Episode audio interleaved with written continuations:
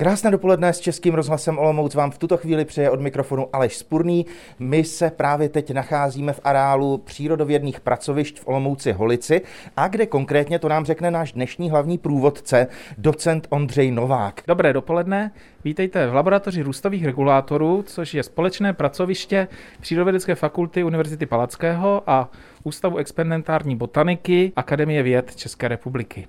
My se hodně zabýváme rostlinnými hormony, což jsou signální molekuly, které vlastně určují ten růst a vývoj rostlin. Vidíme tu třeba kuchyňku a vidíme tu něco, co by k té kuchyňce mohlo připomínat lednici. Je to fitokomora, uvnitř se rostliny pěstují za kontrolovaných podmínek, ať už osvitu, svítíme jim například 8 hodin denně, za kontrolovaných podmínek teploty a za kontrolovaných podmínek vlhkosti. Teď eh, od té bedínky, kde se pro rostliny udržuje stabilní prostředí, vstupujeme do místnosti. Předpokládám, že tady taky těm rostlinám držíte prostředí. Jaké mají rády? Kontrolované podmínky pro Arabidopsis, což je právě rostlinný materiál, který se nachází v této místnosti, kterou nazýváme fitotronem, je dlouhý den, což je 16 hodin světla, 8 hodin tmy a 22 stupňů teploty standardní. To jsou standardní podmínky, za kterých se Arabidopsis pěstuje. Říká náš hlavní průvodce, docent Ondřej Novák, s námi je tady také doktor Ondřej Plíhál. Arabidopsis neboli huseníček v té skřínce byl tedy v mnohem menším stavu, tady už jsou vzrostlejší kytky. Tam je tady, jste říkali, že je fotíte, extrahujete z nich třeba genetickou, genetickou informaci. informaci. Každá rostlina má svůj štítek s nápisem. Každá ta rostlina má třeba nějaký jiný gen, který tam my dáváme vlastně transformací pomocí bakterie, takzvané Agrobacterium tumefaciens, která vlastně napadá ty květy a přenáší do nich tu svoji genetickou informaci. Takže každá ta rostlina nese nějaký takzvaný transgen, to znamená cizorodý gen. Ty rostliny se tady nemají tak dobře, jak se zprvu zdálo, že jim tady hezky vytváříte jejich klima, které jim svědčí, ale vy je i trápíte. Oni třeba pak rostou pomaleji, jsou zakrslé. A nebo naopak eh, rostou třeba rychleji, eh, mají prostě změněný ten takzvaný fenotypový projev. Takže vy tady vytváříte nové umělé rostliny. Dalo by se to takhle úplně jednoduše říct. Samozřejmě tyto rostliny nikdy neopustí tento prostor. A proč to děláte?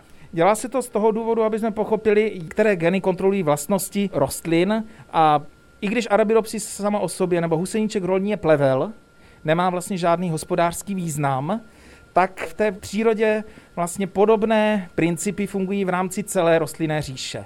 I podobné geny kódují podobné vlastnosti.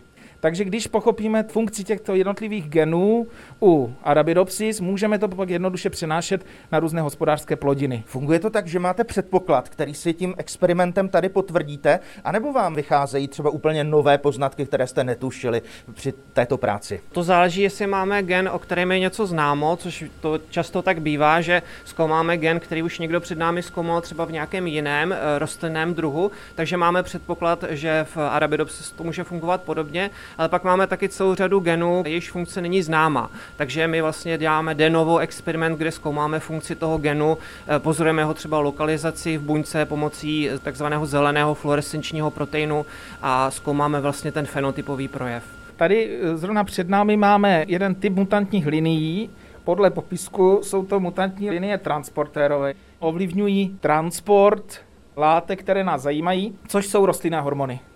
A hormony vlastně určují růst a vývoj. To znamená, jak bude vypadat nadzemní část, kolik bude listů, jak bude vypadat kořenový systém, jestli bude rozvětvený nebo bude velmi jednoduchý, jestli budou zakládány květy a jestli z těch květů potom budou vznikat plody, po případě semena, což je zase velmi důležité, aby jsme dosahovali v praxi vlastně dobrého výnosu, a když poznáme tyto procesy, jak fungují, tak jsme schopni velmi jednoduše modifikovat a přizpůsobovat podmínky pěstování co nejvyšším výnosům, aniž bychom například potřebovali velké množství hnojiv. Máme jinou část v areálu, která se doopravdy věnuje klonováním pšenice, a to jsou velké skleníky, kde opět za kontrolovaných podmínek probíhají podobné experimenty jak na Arabidopsis. V laboratoři růstových regulátorů Univerzity Palackého a Akademie věd České republiky jsme dnes s pořadem přímo z místa Českého rozhlasu Olomouc a našimi průvodci jsou vedoucí této laboratoře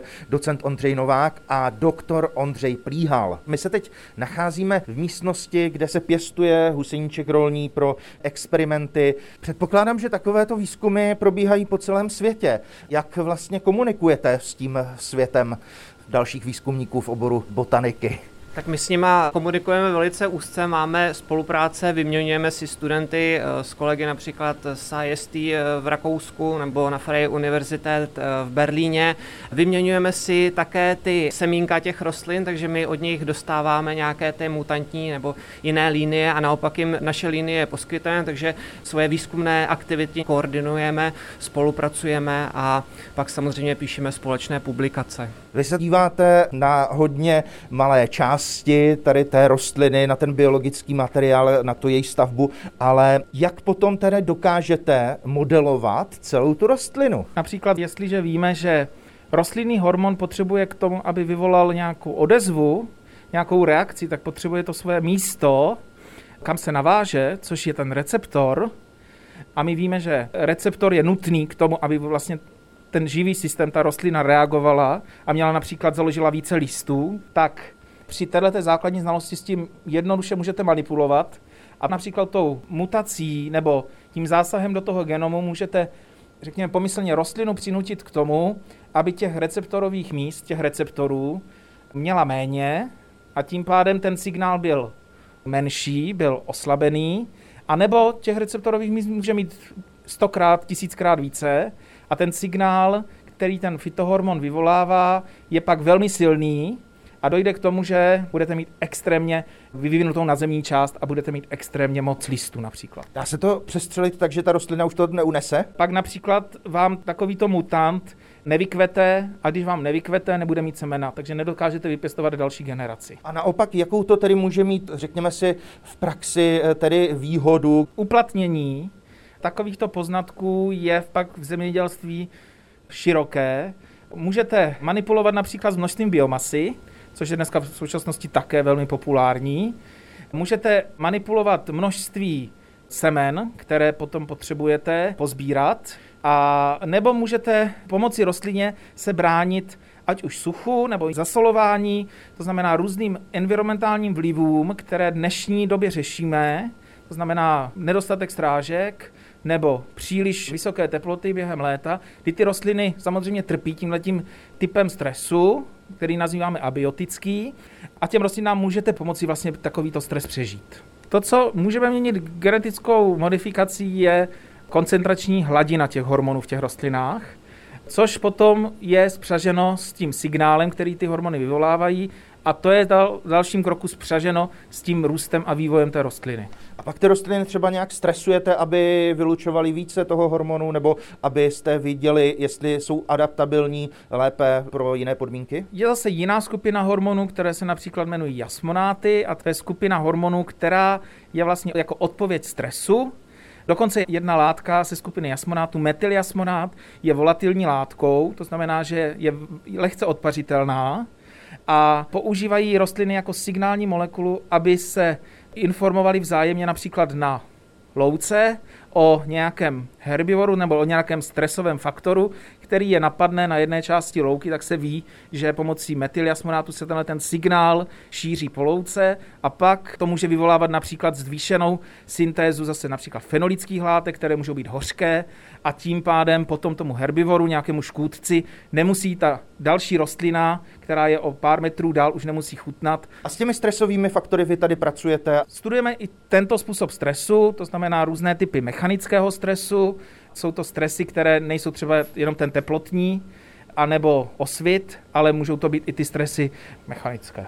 Z pěstírny huseníčku a dalších rostlin jsme se v laboratoři růstových regulátorů v Olomouci Holici přesunuli, tak si představuje laboratoř člověk, jako v této místnosti, protože tu máme skumavky a pipety a tady nějaké kádinky s rotující kapalinou a S námi jsou tu také naši dva průvodci, vedoucí této laboratoře, docent Ondřej Novák a také doktor Ondřej Plíhal. Je to klasická laboratoř, kde děláme takzvané molekulární klonování.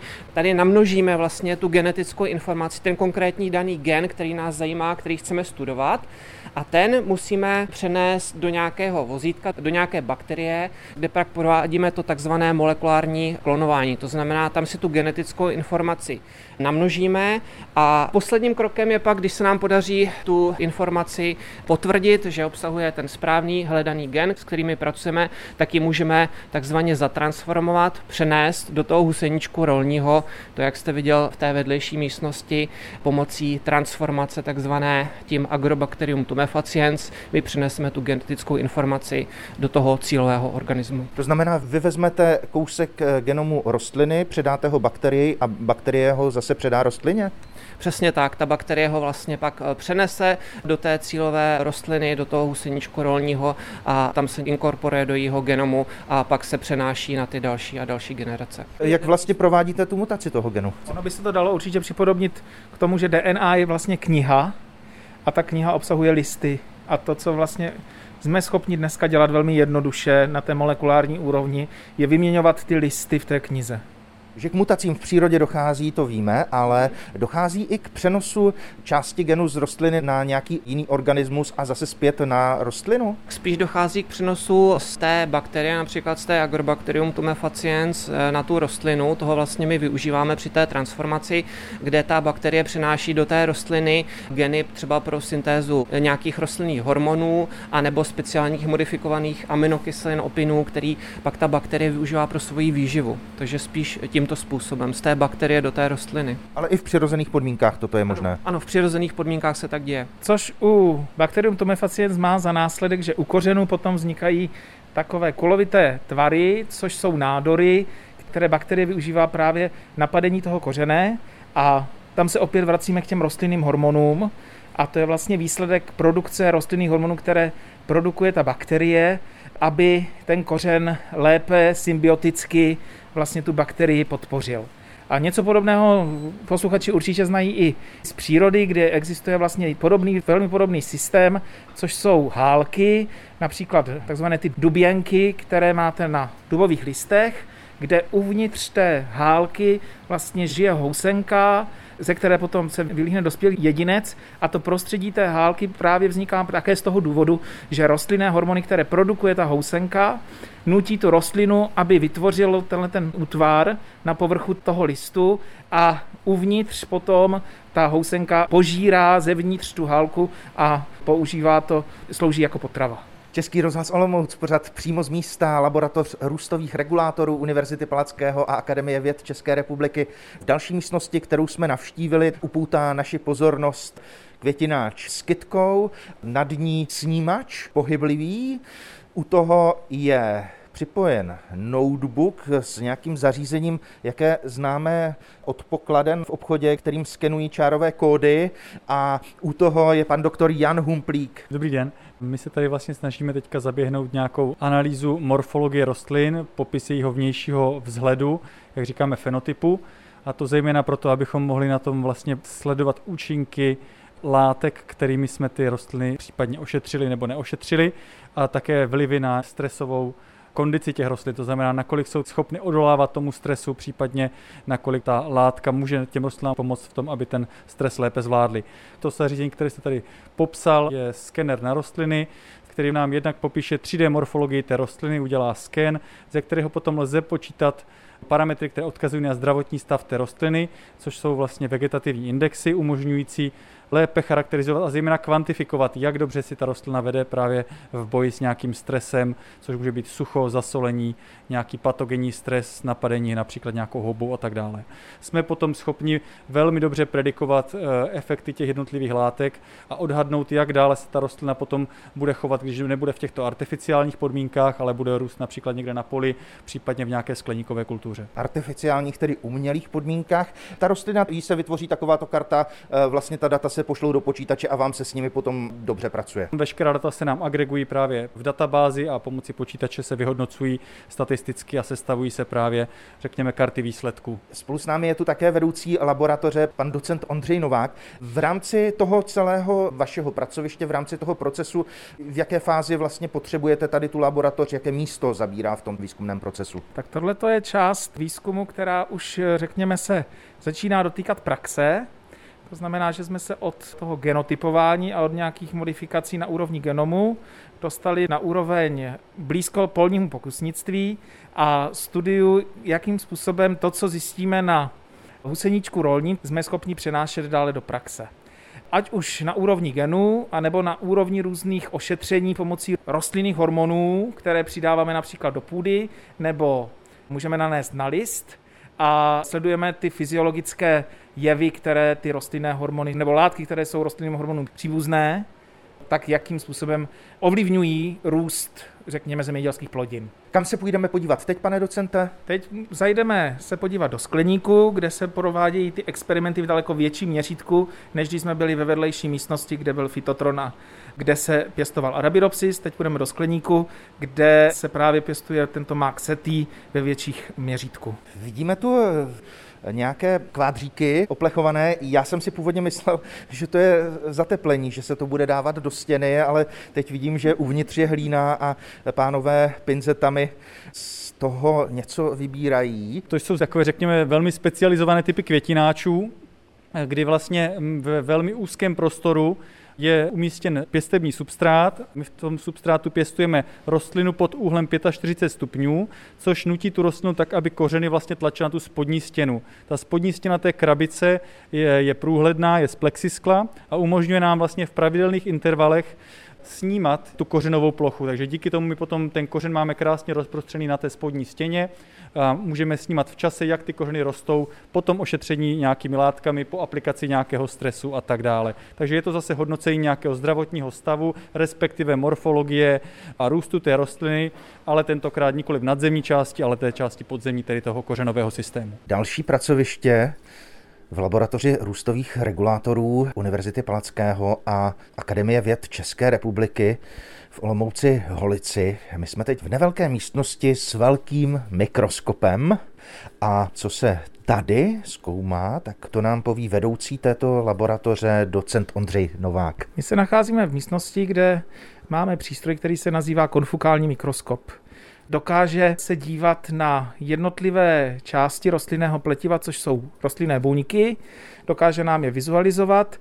Té vizualizaci můžeme použít právě například zelený fluorescenční protein, a jak tato metoda funguje, nám blíže představí náš postdoktorant Jakub Hajný. Nějaký zelený přízrak jste tady otevřel na displeji vašeho počítače? My tady ten fluorescenční protein používáme, abychom zjistili, kde se daný gen vyrábí, kde je aktivní protože ty geny vznikají na určitém velmi specifickém místě a to nám pak pomáhá zjistit, jakou mají funkci.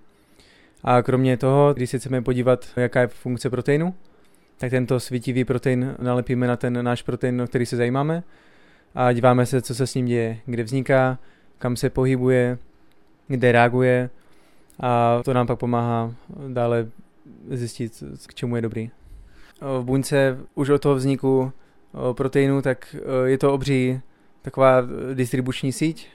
Když si to představíte, tak jsou tam obří křižovatky, všechno má svůj řád, věci někde vznikají, někam se transportují a všechno je to velmi úzce kontrolované a díky tomu svítivému proteinu my můžeme přesně sledovat, kam se to pohybuje, jakýma dráhama, kde se to zastavuje, kde to nakládá další náklad, protože to většinou není transportováno samo, ale v takovém obřím transportéru, který můžeme připodobnit autobusu s kterým se svezou další proteiny a to nám pak pomáhá popsat celou tu dráhu od vzniku až po konec. A potom zase, když už tady ten protein splní svoji funkci, tak pak zase je recyklován, vezme se pak z nějaké té membrány, nebo kde ten protein může být, a zase pak to je transportován někam jinam, kde se degraduje. A to my všechno můžeme sledovat díky mikroskopům. Nacházíme se na dalším pracovišti v další laboratoři, která je vybavená asi největším množstvím strojů z těch, kde jsme zatím byli. Naším hlavním průvodcem je docent Ondřej Novák. kam jsme vstoupili. My se nacházíme v laboratoři, která je vybavena přístroji, které nazýváme hmotnostní spektrometry. A to jsou přístroje, které vlastně se dnes používají ke stanovení látek ve velmi nízkých koncentracích biologických matricích. My se věnujeme studiu rostlinných hormonů. Sledujeme i jejich metabolismus. To znamená, jakým způsobem a jak vznikají v rostlinném pletivu, jak jsou distribuovány po rostlině a k tomuto právě používáme hmotnostní spektrometrii. Stroje některé vypadají jako kopírky tvarově, ale jejich funkce, předpokládám, je tady úplně jiná těch hmotnostních spektrometrů. Měří hmotnost jednotlivých molekul. Takže my na základě tohoto stanovení dokážeme vlastně nalézt rovnítko mezi hmotností molekul a signálem, které ty molekuly vyvolávají.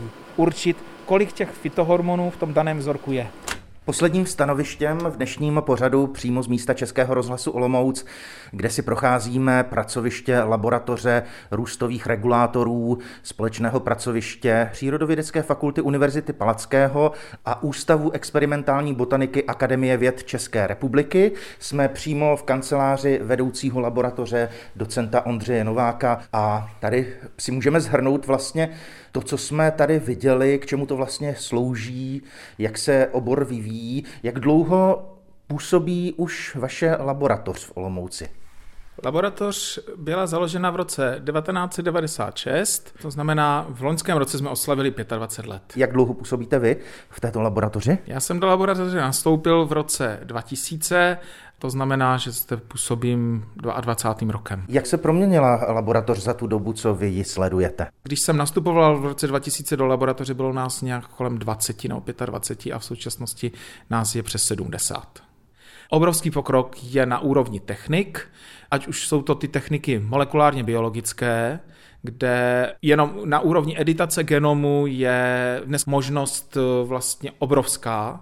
Jenom použití vlastně technik, jako jsou například CRISPR-Cas, za které byla udělena Nobelova cena, tak umožňuje zásah do genomu rostlin, ale i živočichů, tak velký, že nám to prohlubuje tu možnost studia toho živého systému diametrálně a současně i technické pokroky v instrumentaci jsou obrovské. My se zabýváme stanovením rostlinných hormonů, možnost stanovení rostlinných hormonů v malinkatém množství materiálu, přímo na úrovni buněk, je něco, co jsme si v roce 2000 nedokázali představit. Jak dokážete ovlivnit třeba ten růst rostlin nebo řekněme jejich adaptabilitu na prostředí, jejich chování? Jsme schopni velmi jednoduše určit a řekněme přinutit rostlinu, aby rostla tak, jak my potřebujeme, to znamená měla bohatý kořenový systém. Za to zodpovídá celá jedna skupina rostlinných hormonů, které se nazývají auxiny.